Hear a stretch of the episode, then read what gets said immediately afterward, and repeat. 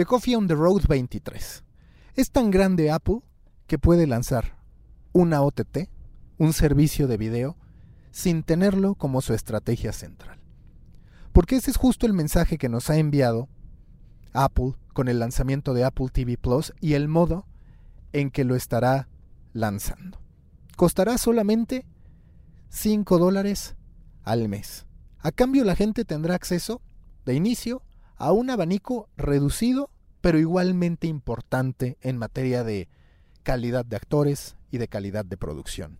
De hecho, ya The Morning Show, que es, digamos, su show estelar en el que están, entre otros, Reese Witherspoon, Jennifer Aniston y Steve Carell, tiene un costo estimado de 15 millones de dólares por episodio, superior a lo que costaba Game of Thrones en su promedio. Serán nueve series que parecen insuficientes, pero si pensamos, como el mismo Tim Cook lo decía, que esos 5 dólares los gastamos en cualquier tipo de inversión cotidiana, tiene mucho sentido estar ahí. Y no solo eso, sino que si nosotros adquirimos un hardware de Apple, le hace iPad, le hace iPhone, le hace Mac, le hace incluso el propio Apple TV, tendremos acceso durante un año a este programa, a esta plataforma Apple TV Plus.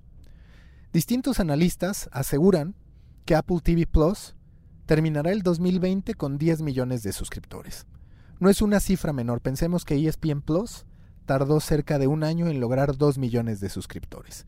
Aquí, en cambio, con la fuerza instalada de Apple, simplemente con los dispositivos que vende, estaría accediendo a esa cantidad, que por supuesto que es todavía lejana a los 151 millones de suscriptores que tiene Netflix, pero que sin duda da una gran entrada a Apple TV Plus, que además de todo servirá como una plataforma para incentivar, como parte del uso de Apple TV, el que más gente esté en la app y que pueda suscribirse a servicios como HBO Max o Stars.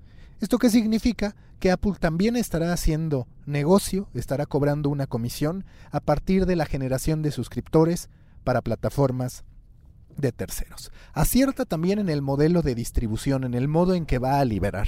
Dado que solamente tendrá nueve series en un inicio, no las lanzará de golpe en este binge mode como se le llama, sino que lo que hará será en un principio ofrecer tres episodios y después irlos liberando semanalmente.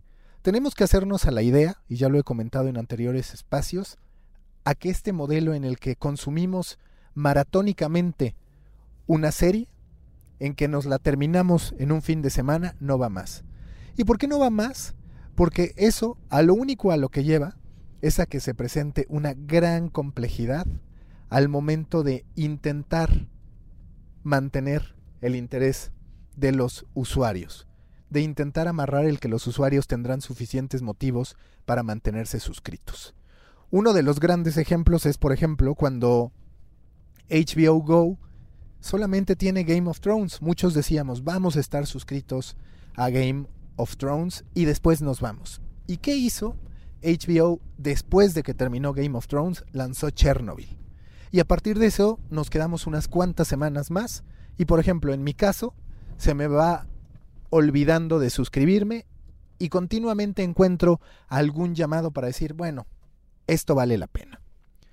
También los analistas señalan que en este caso no habrá una pérdida de suscriptores por parte de Netflix. Tenemos que entender que existe el entretenimiento de calidad y el entretenimiento de cantidad.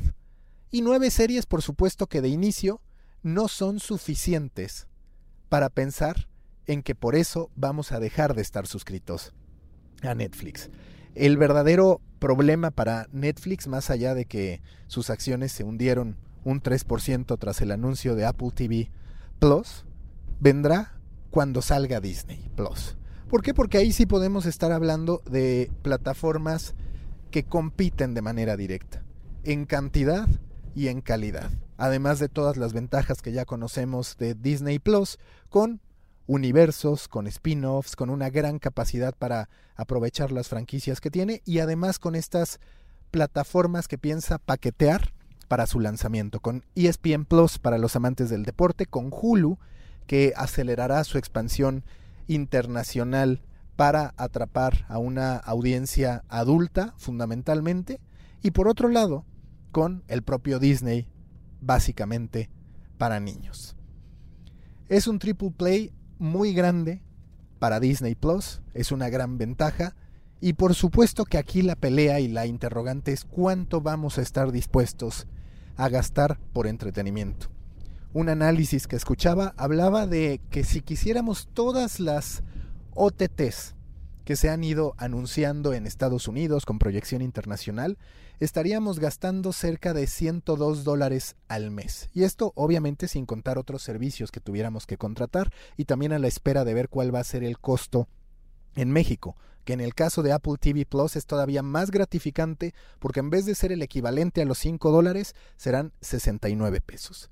69 pesos que nos darán acceso a esta plataforma Apple TV Plus que se convierte en un punto de partida, en una gran estrategia de marketing por parte de Apple. No compite contra Netflix, no compite contra Amazon, compite contra los otros desarrolladores de smartphones y de dispositivos que buscan apoderarse del tiempo y del dinero de los usuarios. Ahí está Apple TV Plus. Me gusta, lo consumiré y desde ahora ya les recomiendo que vean el show, The Morning Show, en Apple TV Plus a partir del primero de noviembre. Recuerden que los espero en Proyecto Morona, un grupo en Facebook y en LinkedIn para pequeños creadores de grandes ideas, que es lo que somos. Ahí estaremos generando más conversación, compartiendo más experiencias y pudiendo analizar todo lo que ocurre en la industria.